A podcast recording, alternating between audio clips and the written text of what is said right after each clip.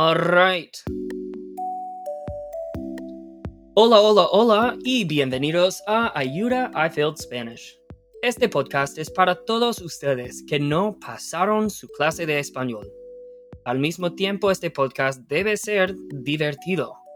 Soy Jameson, su nuevo profesor virtual. Escuchen mientras yo enseño a Miguel, mi star estudiante. Recuerden, el enfoque de su español es utilizarlo para conversaciones. Me encanta la gramática, pero esa parte de español no es tan importante ahora. Miguel ha estudiado español varias veces durante sus años en el colegio y la universidad, pero ahora tiene ganas de utilizarlo en la vida cotidiana. ¡Vámonos! Alright, hola Miguel, ¿cómo estás? Hola. Bien, ¿y tú, mi profesor? Muy bien, gracias. Pues para empezar, tú tienes arte azteca, ¿sí? Sí. Okay. Explícanos, explain it to us. What did you learn from, and remind us what was the homework that you got? Can I explain in English? Sí, por favor. Okay, so the homework that I received, I think it was twofold. So the first part was to find some sort of Aztec art um, and DM it to I failed Spanish on Instagram, and I did that. And the art that I sent over to you was the result of a little bit of digging, to be honest, because um, the first piece of art that caught my eye, I think, was is a piece of art that a lot of people go to. So is the uh, the Aztec calendar, which uh, the reason I wanted to pick that is because it was a beautiful blend of form and function, like art and Yeah. practicality. It was a, it was actually a calendar that they used. But then I was like, you know what? Because there are a one million images on Google of this, I'm just going to try something different. So it, it's not necessarily any more or less well known, but I did end up going with a piece of architecture um, because I'm really into that right now. So what I chose was the Great Pyramid. Um, the name of the town or the city, I don't, the Aztec city, I don't want to butcher, um, but it starts with a T and it looks really cool. And the reason that I picked this is because the pyramid in and of itself, like pyramids are are they're part, you know, some of the wonders of the of the world. Um, there's still a mystery as to how they were built, and they're very impressive even by today's standards. And what I thought was cool about this Aztec pyramid, the Great Pyramid, was that when this Aztec, when this particular city fell, um, I think it Yeah. was during some some invasion, um, the invaders burned the they burned the the pyramid from the inside out, and the the the top of it toppled. And I think that that was the symbol of a fallen city for the Aztec people. So, um, you know, it was just a it's a really weird thing to see that s- still standing in much of its glory, but you can see that it was that it's it's fallen glory, I guess. Yeah, so okay, I'm also looking at the link that you had sent me. And are we talking about Teotihuacan? Yes. Love it. Is it? Love It is Aztec, right? I believe so. Yeah, there's uh, the Good. Pyramid of the Moon at Teotihuacan in central Mexico. And then I feel like there's the great period in the Aztec capital of Tenochtitlan, is how I have heard it pronounced, but I could also be totally, totally off. Yeah, but that's exactly what I'm. That's exactly what I'm talking about. Yeah, Yep. they're incredible. uh, They look gorgeous. Well, I'm excited for today because I had been listening, and we are recording, guys, before this podcast has even come out, but we are so close. Uh, so I received the first few episodes, and in our basic conversations, Michael, there was a pattern that I noticed that I wanted to focus on today, and it is a very classic pattern. And hopefully, after our lesson today, it will help as you continue to use Spanish. And for those of you guys listening, uh, maybe you'll pass a quiz or be able to use this more fluently. The topic is ser versus estar. Hmm. Yeah. All right. So, what do you know both of those verbs to mean? Ser is to be, Yep. um, and estar is.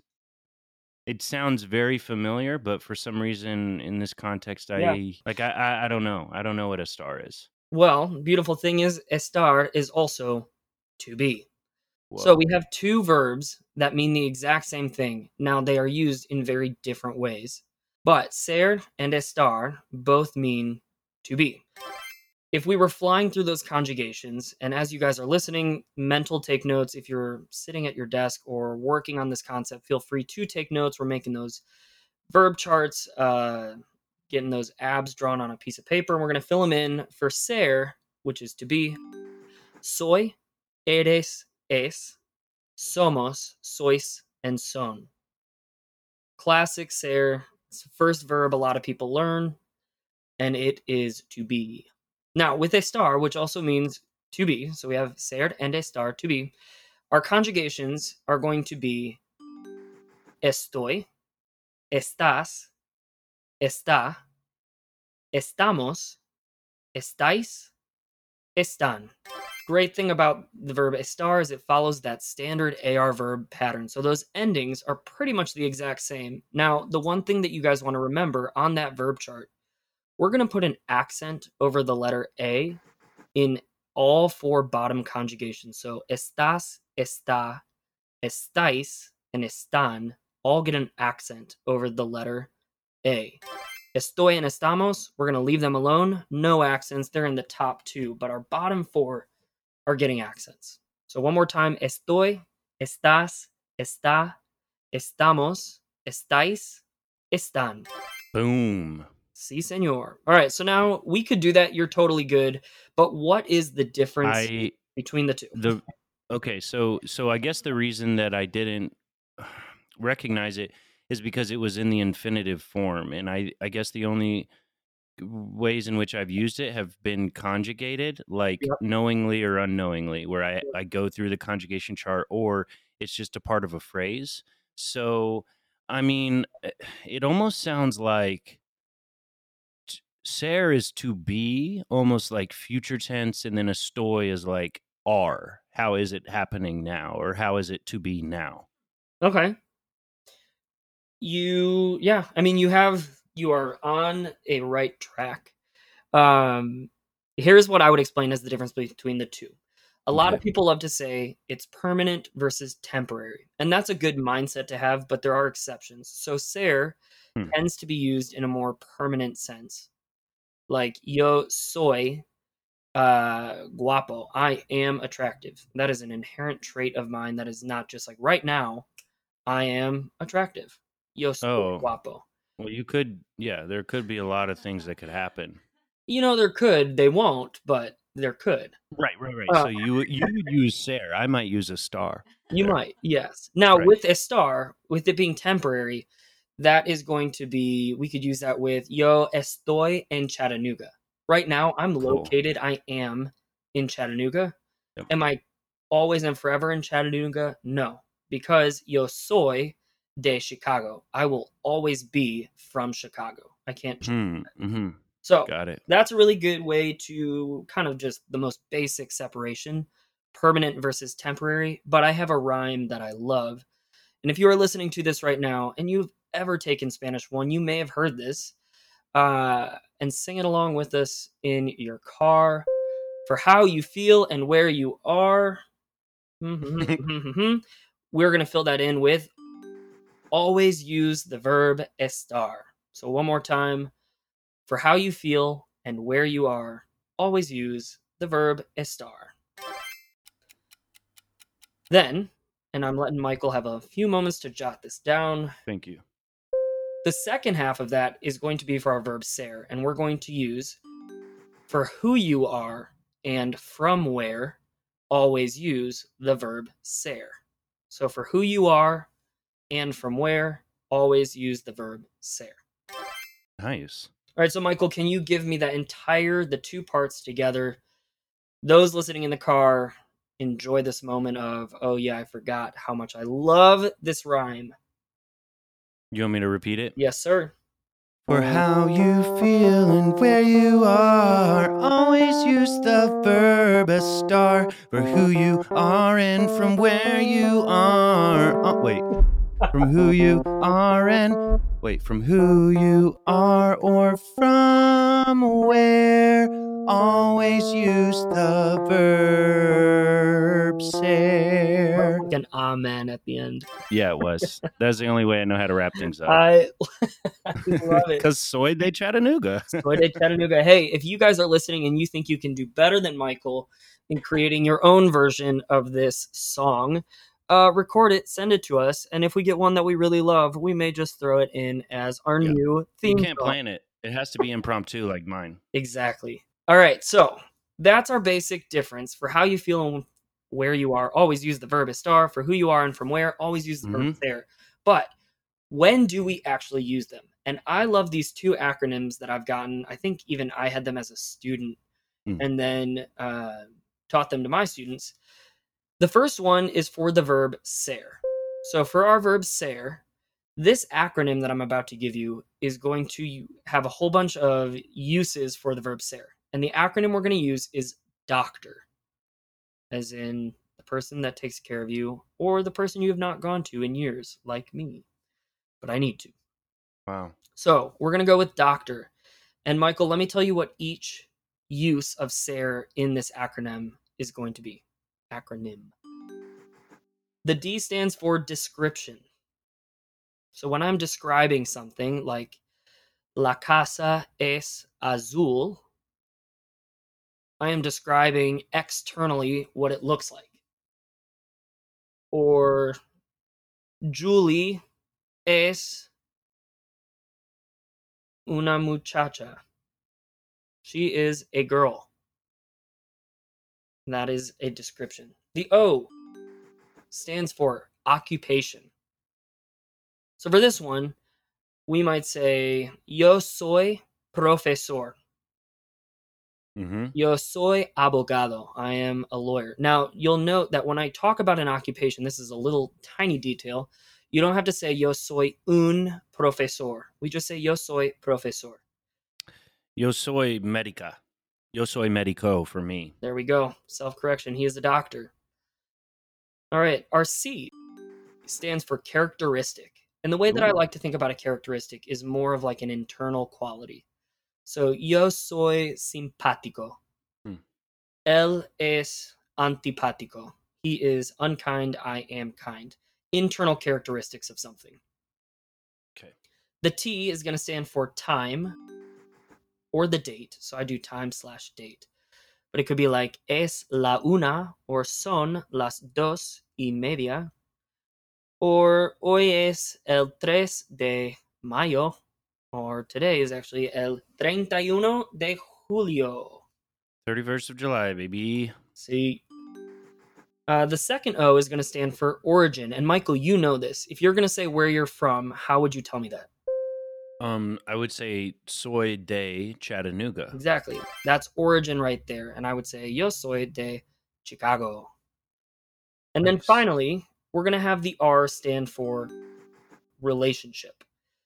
Does it have to be a romantic relationship? No, but you are describing the relationship of two things. So it could be nosotros somos amigos or yo soy el primo de mi prima Lanai.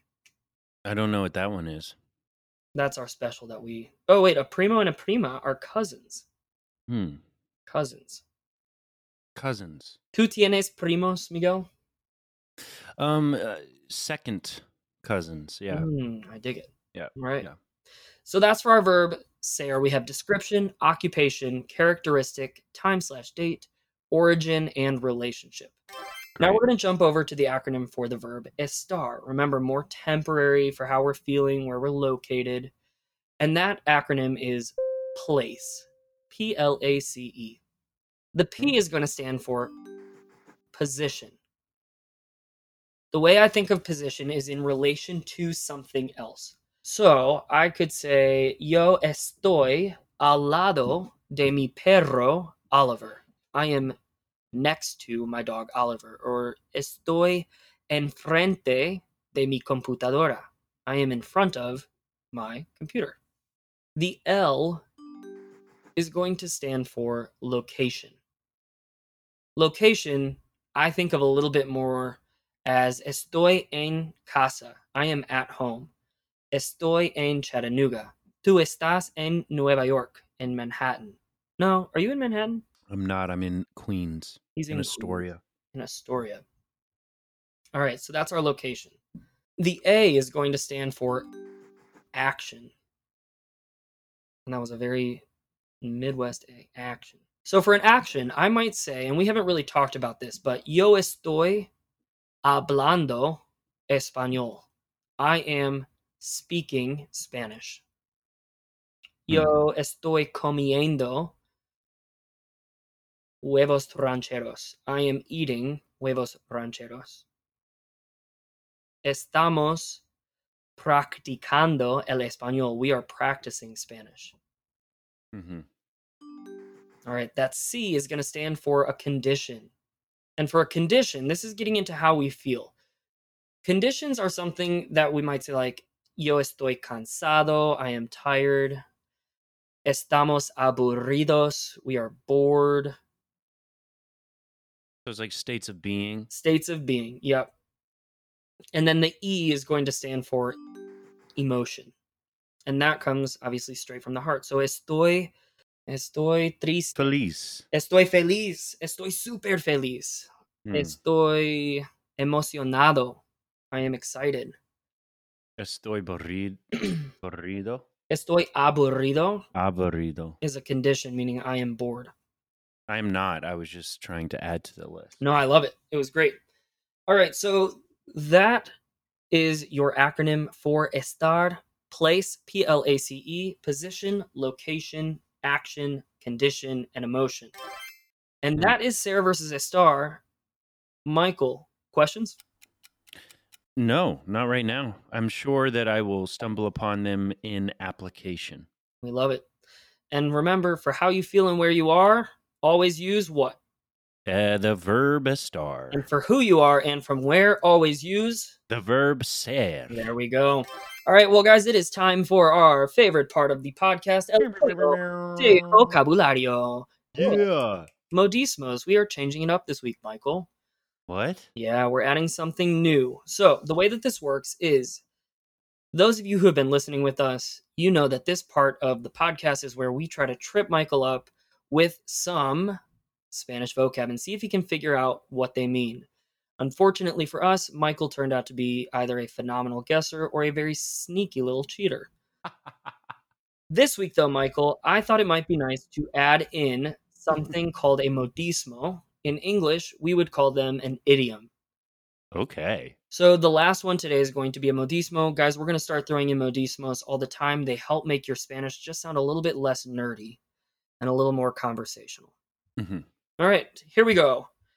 Uh, the first one that we are going to do is es un sustantivo, that's a noun, and it is el pirámide. Can you repeat that? Yeah, el pirámide. Could you please spell that? Yep. P I R A con acento. M I D E. The pyramid. Oh, he is one for one right now. Yes. What is this an example of, Michael? Do you remember what it's called? Yes, this is uh, the this is an example of a cognate. Yes, and a cognate is going to just be what? It's a word. It's a. It's actually two words in two different languages that sound the same thing, and they sound similar and mean the same thing. You're exactly right. All right. Yeah. So, número dos. Uh, the verb is tinta. Um, te e n te a Yep. tinta. May I please have a hint? Yes. En un bolígrafo hay tinta para escribir. In a pen, Mhm. I tinta to write. It's a verb. It's a noun. Es un Oh. sustantivo. Oh, En can you un yeah, en un bolígrafo hay tinta para escribir. So I'm gonna say it's the tip or ink. No, Ooh, did I get it? yes, ink? you did. It is ink. What? I know. Way to go. That's crazy. I got there, but because it sounded like tint, like Uh-huh. a, like a tint of a color or like tone, and Yeah. so I just was like, you know, it's it might be that. So I just kind of threw it out there. There we go. All right, our third vocab word is a verb. Vamonos, baby. All right, you're dose for dose. Entre. Oh gosh. You have something in your throat? No, I can't read it. My computer just went wacko. Oh, Hold this on. is fun. I'm crushing it. Okay. Dos por dos. Computer. The verb is entretenerse. That's one word. Entretenerse. So can I? Okay. Um, a n a te. Um, and then I don't know how to say r. Ere. Ere. A te a. N a a. Ere. Um, che. Oh, essay. Uh huh. And then a. hmm So entretenerse. E N T R E T E N E R S E. Entretenerse. And it's a noun. It's a verb. Oh, To oneself. To oneself. That say at the end means to oneself. and this, is this the modismo? Nope. Dang it. Yeah, I'm gonna have to pass on this. We love to hear it because it means Judy did her job well. the word is to entertain oneself. Oh, what? Mm-hmm. Oh man, I know. I'm glad. Well, yeah, I'm bet I'm better at entertaining others. That's why I probably didn't recognize this Of one. course, of course, and we get that. Uh, all right, your modismo this week. I'm going to give it to you in Spanish, and then I'm going to see if you can figure out. Literally, you'll know what it means, but if it what it actually means. And for those of you guys listening, you may know this modismo, and let's see if you can remember what the difference is between the literal meaning and the modismo meaning okay The modismo is "soy la leche." Soy la leche, like I am the cream. I am the milk, baby. I think it means like, you know, you're the best. Like I am the best. Like I am crushing it. Soy la leche, baby. That's what I say when I'm on my monopatin, when I'm, you know. Oh uh, my god! Yeah, yeah, yeah, yeah, yeah. I'll save it for the second half of the homework. You're so freaking good at this game and it's annoying. Yes, Thank you. soy la leche literally means I am the milk. This is often used in Spain, and it can either mean that something's super cool or something's really bad. Ooh. The equivalent that we would have in English would be like, that's sick. So it. that's sick can be like really good, or it can mean that something is like, oh my gosh, that's sick Right. uh, in a negative way. Now, if you want to add uh, the word dude to the end, we can go with tío. So I could say, hey, Miguel, eres la leche, tío. I And would say, oh. Literally, what we're saying is, uh, like, you are the milk, uncle. But tío in Spain can also just be dude. I would say, no, tú estás? Tu eres. Oh, whoops. You're describing I wouldn't say that. Yeah, Yeah, you no, tú eres, There mi profesor. Sí, sí, sí. Tu Pero gracias. Yeah, we could say este podcast es la leche, tío. Like, Yes. This yeah. podcast is either super cool or really bad. we, if anything, are not lukewarm. no, and if we were literal milk, we would be really cold and crispy. Yes, we would. 2%. All right, let's turn it over to Judy. Judy, Hola, hola, hola. hola, ¿cómo estás? Ah, muy bien, muy bien. Gracias. Muy. Um, just to extend my section as much as possible, uh, ¿cómo se dice a joke in Espanol? Yeah, a chiste or a broma. Una broma o un chiste. Either one. Una broma. Ah, tengo una broma para ti. Gracias. Mm. Miguel, ¿cuál es la fruta que más se ríe? ¿Cuál es la fruta que se ríe más? Ooh, yo sé. Uh-huh. Should I say it? Yeah. Well, I want to know if Michael knows what I asked. ¿Cuál es la fruta que más se ría? And he actually had se rie before Uh-huh. as one of his vocab games. What is it in its infinitive form again? Reírse. Reírse. What's the fruit of the of the of the laughter? What, what what fruit laughs the most? What fruit laughs the most? Mi profesor? Here we go. La naranja. oh my gosh. Okay. Um moving right into Sabes que. Miguel, Sabes que this week is about food, which I know you love. So um again, this is a big topic. It's just a small little fun fact about a big, big topic.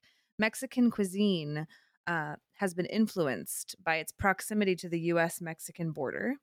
For example, the history behind burritos is a mystery. Ooh. Burritos were thought to have been invented for easier transportation of beans by wrapping them in tortillas for field labor. We're not really know. We don't really know.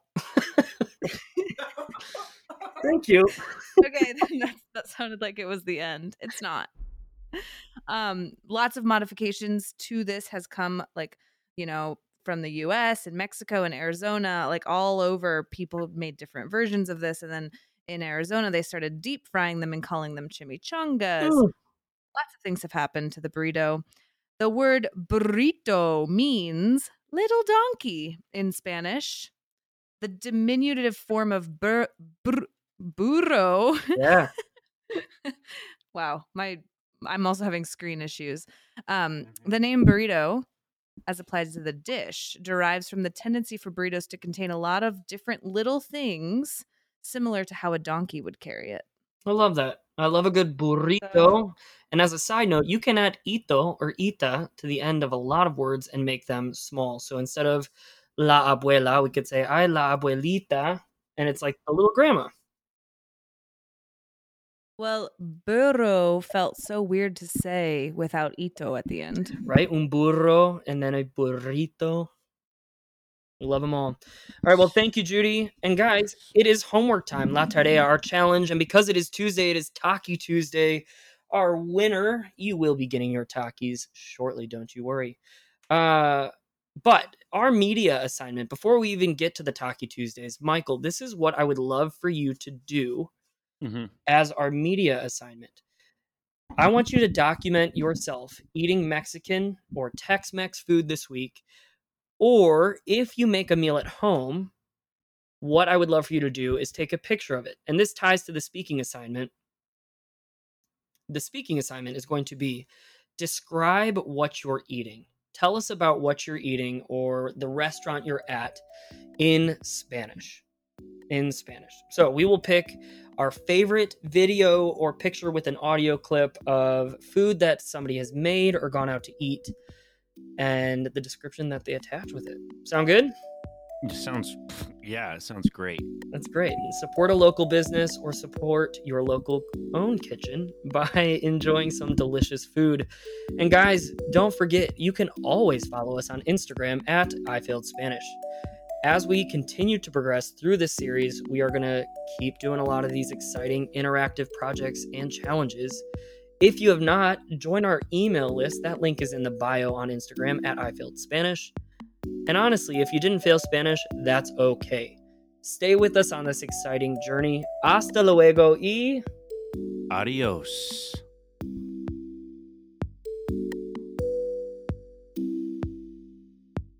Ayuda is produced by Rock Rising. Follow us on Instagram at I Failed Spanish to learn along with us. Adios. Hasta luego. Hasta pronto. Hasta mañana. Ciao.